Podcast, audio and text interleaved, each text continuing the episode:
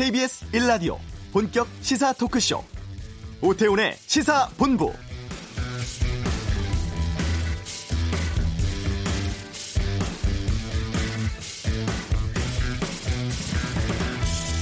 네, 2년 전이었습니다. 문재인 대통령과 김정은 위원장이 판문점에서 만나서 한반도의 평화와 번영, 통일을 위한 판문점 선언을 발표합니다. 그때 역사적인 장면 많이들 기억하시죠? 4.27 판문점 선언 오늘 2주년 됐습니다. 지난 2018년 남북 정상 간에 합의된 이 선언은 다양한 남북한 간의 교류 협력 사항들 포함하고 있고요. 특히 한반도 비핵화 또 종전 선언도 당시 연내하기로 했었죠. 이후 두 차례 북미 간 정상회담도 있었습니다. 당시만 해도 통일의 길이 열리지 않을까 큰 기대감 갖기도 했었는데 하지만 유엔 안보리 대북 제재 조치 또 하노이 북미 정상회담 결렬 등으로 애초에 합의 사항의 이행은 원활치 못했고 북한의 지속적인 군사 행동도 걸림돌로 작용을 했습니다. 특히 최근에는 김정은 위원장의 건강 이상설도 불거진 상황이죠. 오태훈의 시사본부 아, 잠시 후 이슈에서 두 분의 전문가와 함께 4.27 판문점 선언 2주년의 의미와 또 앞으로의 전망 등에 대해서 말씀 나누는 시간 갖도록 하겠습니다. 경제브리핑 오늘은 2부에서 만나겠습니다. 코로나 영향으로 고용 쇼크 현실화에 대해 살펴보고요. 시사구말리 고공행진 이어가는 대통령 지지율 또 총선 이후에 각 정당 상황에 대해서 다양한 의견 듣도록 하겠습니다. KBS 라디오 오태훈의 시사본부 지금 시작합니다.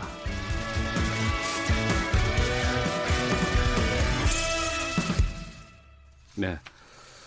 김 위원장은 남측으로 오시는데 나는 언제쯤 넘어갈 수 있겠습니까? 라고 문재인 대통령이 얘기를 하자 그럼 지금 넘어가 볼까요? 하고 김정은 북한 국무위원장이 손을 잡고 군사 분계선에 남과 북을 오가며 넘어가는 모습 많이들 기억하실 겁니다.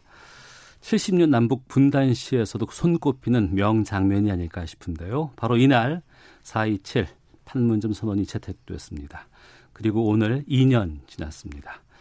지금 남북 관계 어디쯤 와 있는 것인지 또 앞으로의 전망은 어떨지 살펴보도록 하겠습니다. 두 분과 함께 말씀 나누겠는데요. 먼저 외교 전쟁 코너를 통해서 우리나라 둘러싼 외교 상황 분석해 주시는 분입니다. 외교부 전략기획관 지내신 마상윤 가톨릭대 국제학부 교수 나오셨습니다. 어서 오세요. 네, 안녕하세요. 예, 그리고 KBS의 북한 전문 김정환 기자 자리하셨습니다. 안녕하십니까? 네, 안녕하세요. 예. 본격적으로 두 분과 말씀 나누기 전에 어, 그날 좀 기억을 다시 더듬어 보도록 하겠습니다. 남북 정상회담 당시의 상황 같이 들어보겠습니다.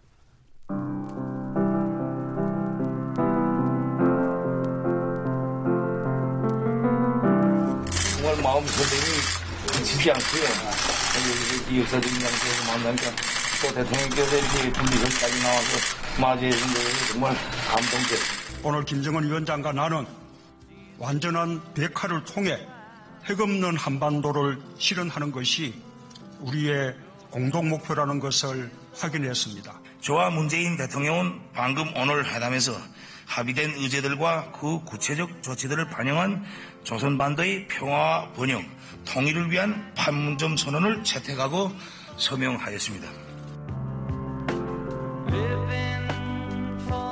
네. 들어보니 그날이 기억나네요, 이제. 마사인 교수님 어떻게 들으셨어요, 먼저?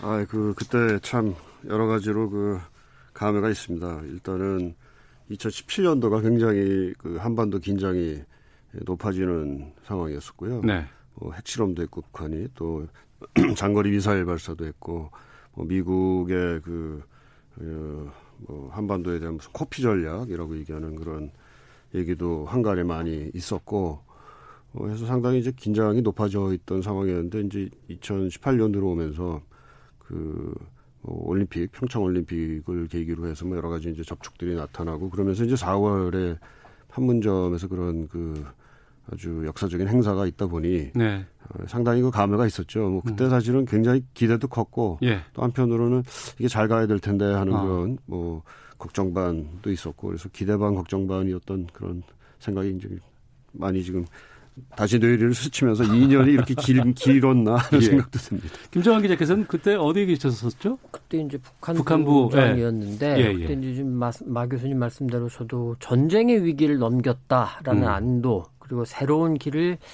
찾는다는 기대 네. 그리고 잘갈 수 있을까 하는 불안 이 세 가지 감정이 있었는데 음. 현재로서는 지금 잘 못 가고 있는 게 아니냐 예. 이런 안타까움이 좀 큽니다. 예. 저도 그때 임진각에서 방송을 이제 했던 기억이 나는데 당시에 그 집에 돌아오는데 노을이 상당히 크게 잘 보이더라고요. 음. 그래서 아 이거 좀 분위기가 좋구나 이렇게 기대도 했었고 또 그 이후의 상황도 상당히 좀 좋았기 때문에 그런데 2년 지난 지금으로서는 글쎄요, 아, 그 당시에 어떤 기대 이것들이 좀 많이 좀 어, 퇴색된 건 아닌가라는 좀 걱정도 들기도 합니다. 좀 구체적인 말씀을 좀 나눠보도록 하겠습니다. 당시에 남북 정상이 합의를 했습니다. 네. 판문점 네. 선언이라고 했는데 당시 핵심 내용은 무엇이었는지 좀 정리를 좀 해주세요. 일단 판문점 선언이 이제 3장 13개 조항입니다. 네. 근데 이제 그 1장에 들어가기 앞서서 음. 더 이상 전쟁은 없을 것이다. 네. 라는 뭐라고 할까. 가장 기본적이면서 가장 큰 대선언이라고 할 수 있는 부분을 넣었고, 음. 그리고 이제 세 개장에 걸쳐서 남북 관계에 대해서 그, 그것도 이제 정치, 사회, 군사 분야, 네. 그 다음에 뭐 평화 체제 구축과 관련해서 여기 이제 불가침이라던가 군축, 또 종전선언, 평화협정, 뭐 3자 또는 4자 회담 그리고 이제 아주 중요하죠. 핵 없는 한반도 이런 내용들을 들어갔고 말미에 이제 문 대통령이 가을에 방북한다. 아, 예, 이렇게 예. 들어가 있었습니다. 예. 당시 선언 내용 보면은 상당히 좀, 어, 파격적이고, 당시 좀 진일보한 그런 느낌이 좀 많이 있었어요. 그 남북 관계 개선이나 이제 군사, 군사적 긴장 완화 같은 게 이제 굉장히 남북 관계 측면에서 이제 우리가 할 수 있는 굉장히 중요한 일이었는데요. 음. 어, 일단은 뭐 굉장히 분위기에 있어서 네. 그, 그동안 이제 교착 상태에 있던 그 남북 관계를 뚫었다는 그런 안도감이 굉장히 컸고요. 음. 그리고 이제 물론 앞에서 이제 우리가 계속 말씀을 드렸지만은 이게 잘 나가야 될 텐데 하는 그런 기대감과 이제 불안감 이런 게 이제 섞여 있었던 상황이었고요.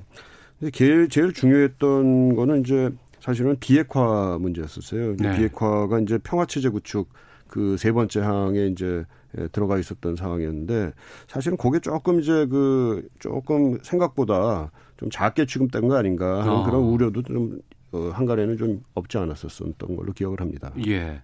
그 당시에 4.27 판문점 선언 발표 났을 때 느낌과 또 그때 의미와 2년이 지난 지금에 와서 돌이켜보는 건 좀 다를 것 같습니다. 네. 당시에 2018년 연내 해야 된다, 그리고 하겠다라고 하는 약속들도 있었지만 지켜지지 못한 것들도 꽤 있었거든요. 여기에 대해서 좀 말씀해 주시죠.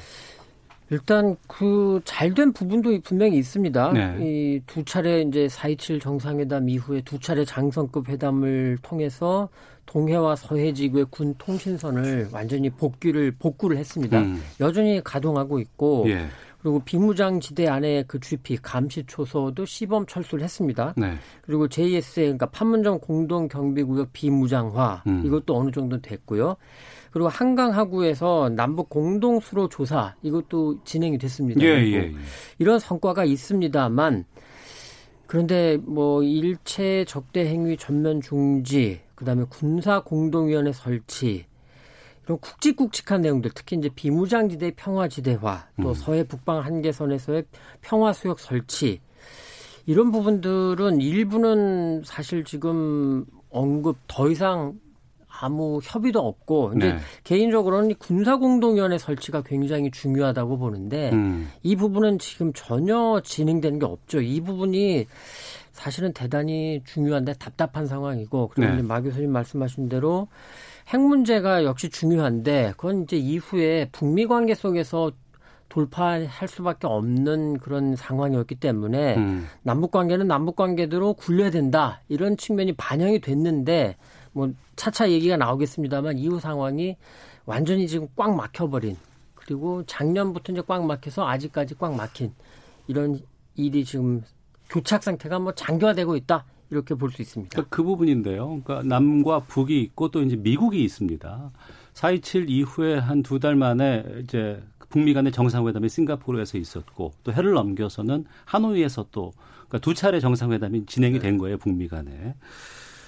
어, 이것이 지금 지나고 나서 보니까 여기에서 좀 상당히 막혀 있는 부분들이 많이 있었겠구나라는 느낌이 들어요. 그렇죠. 그 우리가 이제 남북 간의 이제 정상회담부터 사실 시작을 한 거는 남북 관계 개선을 또 이제 굉장히 중요 그 자체도 중요하지만 네. 어, 거기서 이제 우리가 북한을 이끌어서 어, 북미 관계도 같이 이제 개선할 수 있는 그런 그 돌파구를 만드는 사실 그런 의미가 굉장히 컸습니다. 네. 한국 우리 우리 정부가 그 북미 관계 개선을 위한 뭐 상당히 중요한 그런 어, 매개 역할을 어, 했다라는 차원에서 대단히 큰 외교적인 성과였고요. 음. 근데 이제 그 막상 어, 북미 간에 이제 만나서 이제 두 차례 그 정상회담까지 간 거는 또 그거 그 자체도의 성과인데 아직까지 이제 그게 그 뭐랄까요 그 어, 적합한 아직 해법을 찾지 못했다는 게 아직 지금까지 이제 이게 교착 상태에 빠져 있는 네. 뭐 그런 이유죠. 음. 그 북미 간의 관계에 대해서는 어떻게 보셨어요?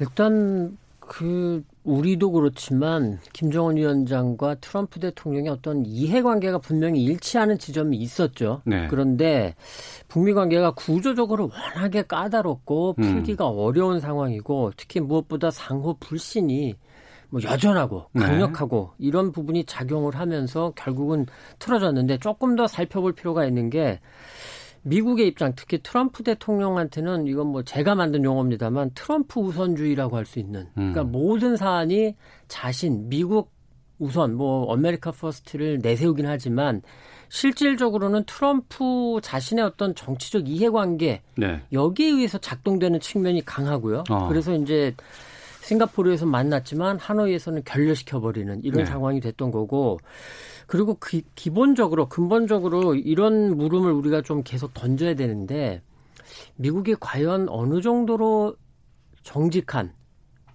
그런 국가일까? 음. 이게 조금 예민한 문제입니다만 이런 거죠. 일부에서 계속 지적하는데 한반도에서 적절한 긴장이 필요한 게 네. 사실은 남북이 굉장한 관계 개선을 이루고 뭐 사실상의 통일이라던가 이렇게 나가는 것보다 음. 미국한테 더 유리하다라고 보는 시각이 분명히 있습니다. 예를 들면 중국을 견제하려면 한국에 미군이 들어와 있는 게 당연히 편하 좋죠. 그리고 또 한편으로는 한국 전쟁 이후에 미국이 특히 이제 군산 복합체를 통해서 한국에서 무기 시장을 통해서 얻어가는 네. 이해 관계가 굉장히 크거든요. 음. 이런 부분이 하나 있고 그리고 이제 북한 역시 마찬가지인데요. 김정은 위원장 체제에 들어서 분명히 경제에 대한 관심이 굉장히 커졌어요. 높았죠. 이른바 예. 인민들이 더 이상 배를 굴리지 않게 하겠다. 음. 허리를 뭐 쪼매지 않게 하겠다. 이렇게 하면서 관심은 커졌지만 시장도 역할이 커졌고 그런데 결과적으로는 여전히 김정일 위원장 때처럼 경제가 중요하긴 하지만 그래도 체제 안보가 체제 어, 보장이 우선이다. 더 중요하다. 예. 최우선이다. 음. 이런 게 이제 하노이에서 확인됐다. 중요한 건 이 간극을 어떻게 좁힐 수 있느냐 이건데 뭐 우리 교수님 말씀하시겠지만 사실 현실적으로 썩 쉬워 보지는 않는다 네. 이렇게 좀 볼 수 있습니다. 예. 그 이후에 2019년 2월 이제 하노이 정상회담 네. 기대가 음. 많았습니다. 게다가 외교적으로는 정상들끼리 만나는 걸 결정해 버리면 이미 그 전에 문구라든가 이런 것들은 다 정리가 된다더라. 이게 중간에 현실적으로 그게 다 어그러지는 것은 있을 수 없는 일이다. 이렇게 기대도 많이 했었거든요. 근데 그때 정말 이튿날 어그러지고 말았습니다. 왜 그렇게 그런 결론에 이르렀다고 봤을까요? 글쎄, 그 북미 회담이 그 상당히 그 이례적으로 이례적인 방식으로 진행이 됐습니다. 이게 네. top-down 방식이라고 그래가지고 그 전에 뭐 육자회담하고 이럴 때는 다 이제 실무회담을 거쳐가지고 위로 음. 올라가는 방식에서 오래 걸리고 이제 뭐가 좀 막히고 그랬던 거였는데 네. 사실 그 어, 싱가포르에서 만났던 거나 하노이에서 만났던 거나 두 개 다 top-down 방식에서 일단 정상들이 음. 그 뭔가 큰 어, 갈래를 어, 치고 나면 그러고 나서 이제 그 디테일들을 이제 실무선에서 이제 하자라는 식의 이제 접근을 했던 거거든요. 네. 그러니까 어, 어떻게 보면은 하노이 회담 같은 경우는 그 탑다운 방식의 장점도 보여줬지만 이게 안 됐을 경우에는 아, 이게 제대로 그 정리가 안 된 상태에서 정상이 만날 수도 있구나 하는 걸좀 어. 보여주는 셈이 되죠. 예. 자, 4.27 판문점 선언 2주년의 의미에 대해서 마상현 가톨릭대 국제학부 교수, 김정환 KBS 북한 전문 기자와 함께 말씀 나누고 있습니다. 그때 그 결렬되고 나서 연내 다시 한번 좀 이것을 풀어보자라는 약속을 하고 두 정상이 헤어졌습니다. 트럼프 대통령과 김정은 위원장이.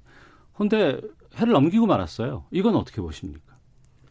그 하노이가 사실은 좀 굉장히 뼈 아픈 상황이 되는데요. 그러니까 그 바로 직후에 이제 북한의 경우에는 그 오히려 미국이 개선법을 바꾸지 않는 이상 자기는 어렵다. 뭐 음. 이런 얘기도 나오고요. 또 그 어떻게 보면은 앞에서 그 김 기자님께서 말씀하신 대로 미국과 북한 간에 상호 계산이 잘 안 맞는 거가 그 하노이에서 드러나 버렸어요. 네. 그 예를 들어서 그 어, 북한의 경우에는 영변의 시설을 자기네들이 포기할 테니 그 1900, 2016년 이후에 모든 제재를 풀어라. 음. 이렇게 해놨는데 사실은 북한에 대해서 아픈 제재가 들어간 건 2016년 이후거든요. 네. 그러니까 제재를 다 풀어라라는 생각이라고 이제 미국은 받아들일 수밖에 없는 거고 또 미국 입장에서는 그 제재를 풀어주면 그 다음에 과연 그 영변 시설만 있나? 그러니까 그 차라리 영변 시설을 얘기하기 전에 모든 시설이 뭐 어디가 있는지를 일단 다 얘기를 해라 그러는데 북한 입장에서는 이걸 다 공개하고 나면은 그 다음에 무슨 카드를 가지고 혹시 변심의 가능성이 있는 음. 미국을 음. 상대해야 되지 뭐 이런 아마 걱정들을 했을 겁니다. 그러니까 네. 서로가 그 계산이 어떻게 보면은 그 영변 시설과 또는 육 2016년 이후에 그 제재라는 것이 서로가 값이 잘 안 맞는다고 어, 생각을 했을 거고요. 음. 그래서 그 상호 간의 그 교환을 위한 값을 어, 맞추기가 어려웠던 게 이제 문제였는데 그 뒤로도 그게 그 잘 안 맞고 있는 거죠. 네. 네. 아, 올 초, 어, 신년사를 보면 이제 남과 북이 주도적으로 이제 여러 가지 역할들 좀 풀어가 보자라는 얘기들이 좀 나와 있습니다. 근데 지금 2020년 들어와서 어, 총선 끝나고 나서 지금 상황이 갑자기 그 돌발적인 게 김정은 위원장 건강 상태가 지금 다시 네. 불거지고 있어요.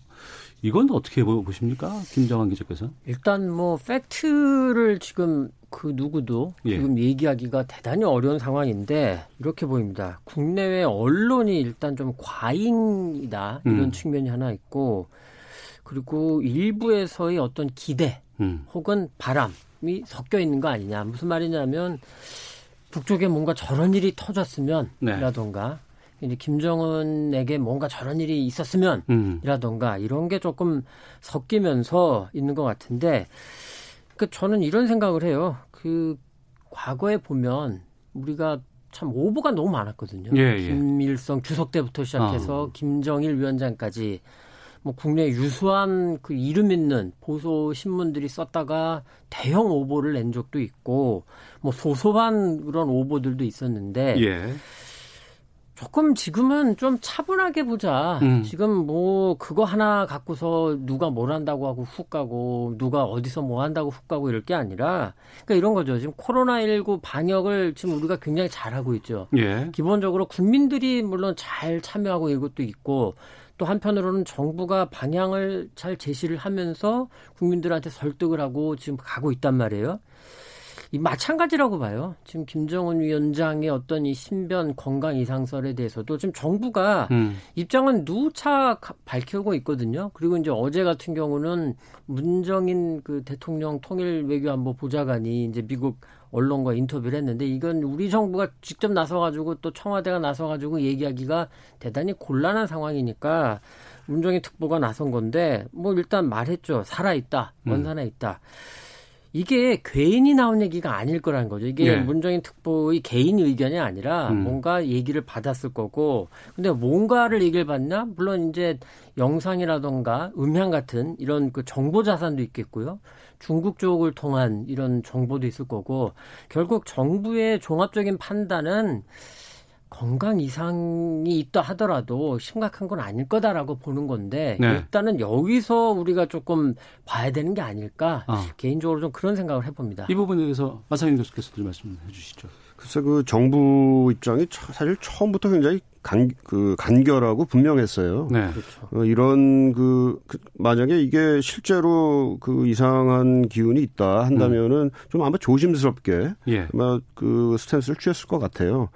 뭔가 그 확실한 그 근거가 있기 때문에 이렇게 처음부터 그뭐 건강 이상서를 일축했다라는 생각이 들고 한편으로는 뭔가 그 북한과의 채널도 아마 있지 않을까 하는 생각도 얼핏 하게 되는데요. 음. 어, 글쎄 뭐 그건 제가 확인할 수 있는 바는 아니어서 네. 그 말씀은 못 드리겠습니다만은 글쎄요, 그 이제 그 코로나 그 바이러스 관련된 여러 그 얘기들이 오히려 나오는데 그게 오히려 저는 제가 보기에는 음. 신빙성이 있어 보이는 것 같습니다. 감염의 우려 때문에. 네, 어. 그 의견에 공감이 가는 부분이 있고 다만 이런 건 있는 것 같습니다. 아까 이제 4월 27일, 2년 전 4월 27일 그 화면들을 보면 그때는 이제 분위기상 저희가 그거를 별도의 아이템으로 다루진 않았어요. 사실 솔직히 말씀드리면. 예. 그런데 예. 그 당시에 아이 그 김정은 위원장의 모습을 보면 뭐 그렇게 긴 구간이 아니었거든요. 음. 근데 굉장히 좀 숨가빠하는 모습이 화면상으로 건다거나 뭐 그렇죠. 이럴 때 확인이 됐어요. 예. 자 그런 걸 볼 때 그리고 이제 김 다 아는 거죠. 굉장한 비만이라는 거, 음. 흡연도 음. 있고 그리고 이제 스트레스가 얼마나 크겠어요. 거기에다가 가족력이 분명히 있지 않습니까? 음. 김일성 주석이 이제 급성 심장마비로 사망했고, 뭐 김정일 위원장도 마찬가지고, 뭐 김정일 위원장은 그 전에도 이미 스탠스 시, 스탠트 시술도 하면서 심장병이 있다는 게 확인됐었던 거고, 네. 그래서 이런 생각은 분명히 합니다. 김정은 최재 최 체제 최대의 적은 김정은 위원장의 건강일 수 있겠다. 음. 이런 생각을 하는데. 그런데 그렇다고 해서 김정은 위원장이 지금 체제를 장악하지 못할 정도냐. 그러니까 음. 며칠 전이었죠. 미국의 합참 차장이 네. 김 위원장이 군을 비롯해서 완전하게 장악하고 있다고 판단한다. 이건 미군의 군 고위 인사가 공식적 공개적으로 확인을 한 부분이거든요. 예. 그렇게 본다면 이 건강 문제보다는 우리 마 교수님 말씀하신 대로 역시 코로나19 때문이 아닐까 이쪽에 조금 더 초점을 맞추는 게 좀 더 합리적이지 않을까 이런 생각을 합니다. 알겠습니다. 남북 두 정상의 2년 전 이 4.27 판문점 선언에 대해서 말씀 나누고 있는데요. 청취자 1814님, 남북 정상이 손을 맞잡고 합의서를 작성했음에도 남북 문제가 완전히 타결되지 못한다는 것을 다시금 알게 되었습니다. 김광철님, 변한 것이 없는 느낌입니다라는 의견도 보내주셨습니다. 아, 이 시각 교통 상황 확인하고 헤드라인 뉴스 듣고 다시 돌아오도록 하겠습니다. 교통정보센터 공인혜 리포터입니다. 네, 이 시각 교통정보입니다. 졸음이 쏟아지기 쉬운 낮 시간인데요. 안전 운전의 기본인 전방 주시 잊지 마셔야겠습니다.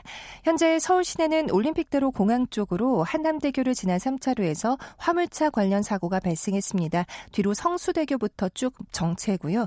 고속도로는 중부 내륙고속도로 창원 쪽 문경세제 부근 2차로에서 역시 화물차 관련 사고를 하고 있, 사고 처리를 하고 있어서 1km 구간에서 여파를 받습니다. 반대 양평 쪽 문 경세제 부근과 충주 휴게소 부근 모두 작업 때문에 정체가 되고 있고요. 영동고속도로 강릉 쪽 동군포에서 광교터널 사이 9km 구간 정체 이유도 역시 작업을 하고 있어서입니다. 한편 지금 비가 오고 있는 곳도 있는데요. 영동고속도로는 양재서 여주 사이와 새말 부근에서 강릉 구간으로 비가 내리고 있고요. 동해고속도로 남강릉과 남양양 사이가 빗길입니다. KBS 교통정보센터에서 공인해왔습니다. 헤드라인 뉴스입니다. 국내 코로나19 확진자가 어제 10명 증가해 누적 1,738명으로 집계됐습니다. 신규 확진자는 9일째 10명 안팎을 유지하고 있는 가운데 사흘 연속 10명씩 늘었습니다. 정세균 국무총리는 늦어도 다음 달 초엔 등교 개학 시기와 방법을 국민 여러분께 알려드릴 수 있도록 재반 절차를 진행해달라고 교육부에 주문했습니다. 홍남기 부총리 겸 기획재정부 장관이 오늘 주요 경제 단체장과 만나 코로나19로 인한 업계의 어려움을 듣고 위기 극복 방안을 논의합니다. 국회 국방위원장인 더불어민주당 안규백 의원이 북한 김정은 국무위원장의 신변 이상설에 대해 중대한 일신상의 변화는 아닌 것 같다고 밝혔습니다. 김정은 북한 국무위원장의 건강 이상설 등이 지속되고 있는 가운데 북한 매체가 김 위원장이 원산 갈마 해안 관광지구 건설에 참여한 근로자들에게 감사를 전했다고 보도했습니다. 지금까지 라디오 정보센터 조진주였습니다.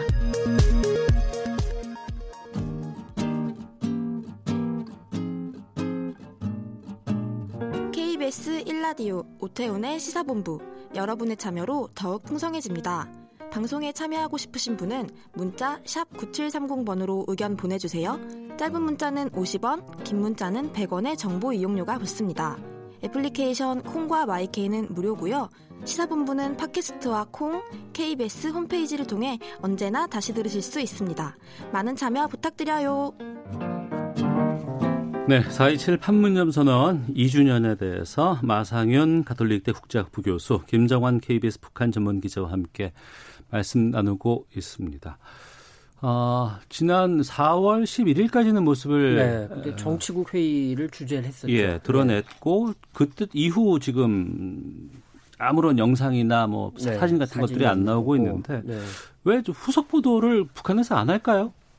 북한에 일단 우리 청취자 여러분도 많이 들으셨을 거예요. 최고 지도자의 어떤 동선, 네. 뭐 신변 여기에 대해서는 따로 보도를 안 하는 거죠. 음. 그게 이제 기본이고 그런데 또 이런 게 있는 것 같습니다. 그 사진이나 동영상을 공개를 하는 건 네. 이제까지 보면 대체로 보면 어떤 행사거든요. 어. 그러니까 뭐 당의 행사라던가 예. 현지 시찰을 갔다던가 어. 군부대 훈련을 시찰 갔다던가 어. 뭐 얼마 전 지난달에도 이제 네 번인가 샀죠 미사일을 쏜다던가 그 공지를 하거나 홍보하는 뭔가 그런 계기가 것들. 있어야 되는 예, 거죠. 예. 근데 그 계기가 있으려면 계기를 진행을 하려면 어. 당연히 준비가 많이 들어갈 거고 사람들도 많이 그렇죠. 모, 모아야 될 것 같고 그런데 이게 지금 여의치 않으니까 어. 사진도 못 찍고 카메라 동영상도 촬영 못 하고 있는 거 아니냐 그래서 코로나 그렇게 때문에 보면 우리 마 교수님 말씀하신 대로 저도 공감하는 게 어. 그렇게 보면 코로나 영향 물론 건강 문제도 있을 수 있어요 그렇지만 예. 그 스텐트 얘기가 자꾸 나오는데 스텐트는 뭐 의사분들 말씀 들어보면 뭐 넉넉 잡고 하루면 돌아다닐 수 있고 움직일 수 있다라고 음. 하거든요. 음. 그 가능성보다는 코로나 때문에 그리고 지금 원산으로 간 것도 코로나 때문에 일단 북쪽의 평양조차도 조금 걱정스러우니까 간 게 아니냐. 네. 이게 조금 합리적인 추정 아닐까 싶습니다. 음, 알겠습니다. 이4.27 판문점 선언 2주년 맞아서 오늘부터 아, 또 여러 가지 남북 교류 협력 재개 속도를 좀 붙이는 모습입니다. 남북 철도 연결 사업도 다시 추진하고 있고 또 21대 국회가 이제 출범을 하게 되면 이때 20대에서 처리하지 못했던 그 판문점 선언 비준 동의안을 새로 이제 추진을 한다고 해요.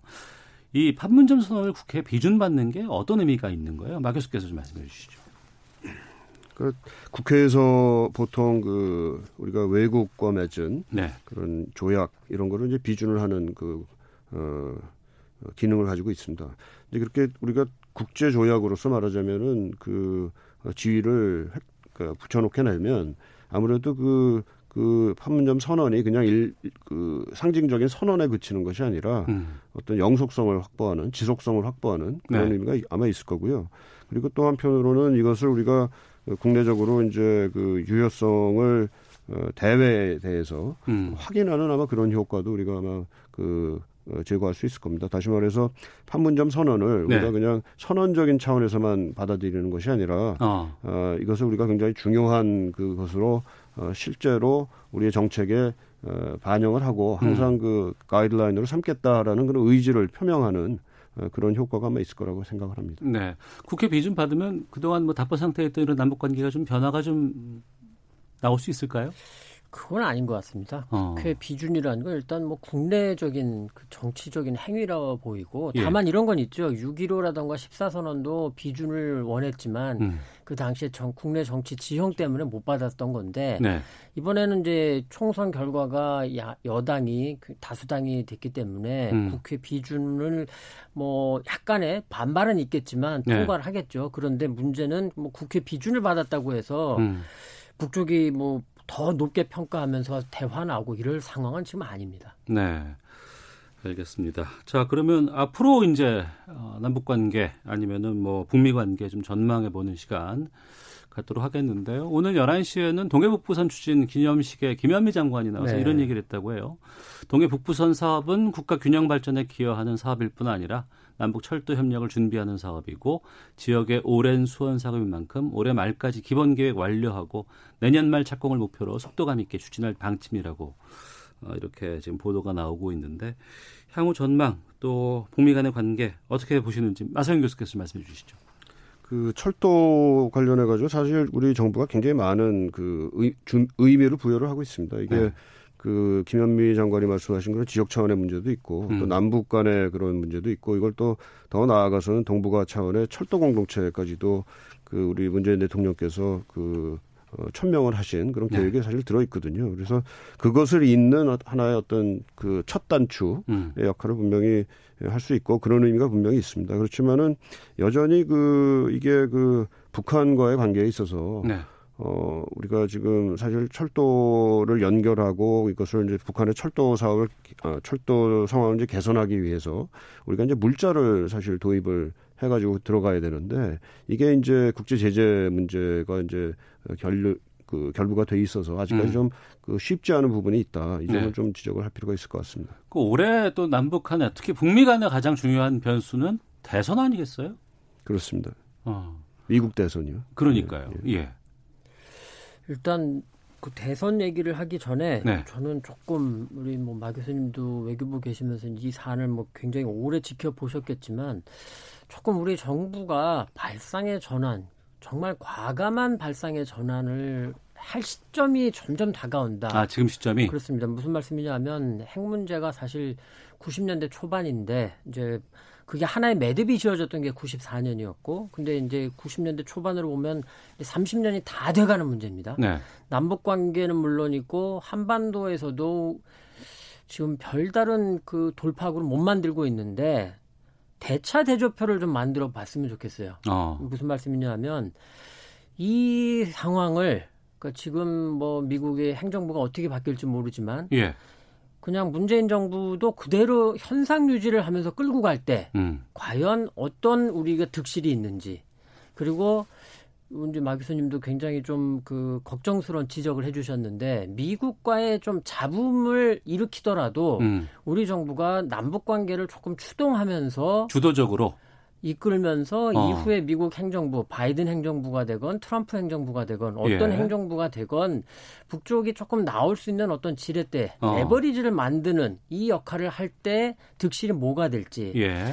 이거를 좀 해야 되지 않느냐 어. 그러니까 지금 보면 굉장히 물론 현실적으로 미국이 주도하고 있는 그 유엔 안보리 차원의 대북 제재 때문에 음. 이것 조금 못하는 건 맞습니다만 그런데 너무 지금 정부가 거기에 너무 붙잡혀 있어가지고 그동안 예. 네, 이렇기 때문에 사실 북쪽이 원하는 거가 뭔지를 정확하게 듣고 우리가 줄 수 있는 게 뭔지 또 확인하고 그리고 그 가운데서도 우리가 미국 과 설득을 하면서 대화를 주고 받으면서 한 걸음 반 걸음이라도 더 나아갈 수 있는 분야가 뭔지 네.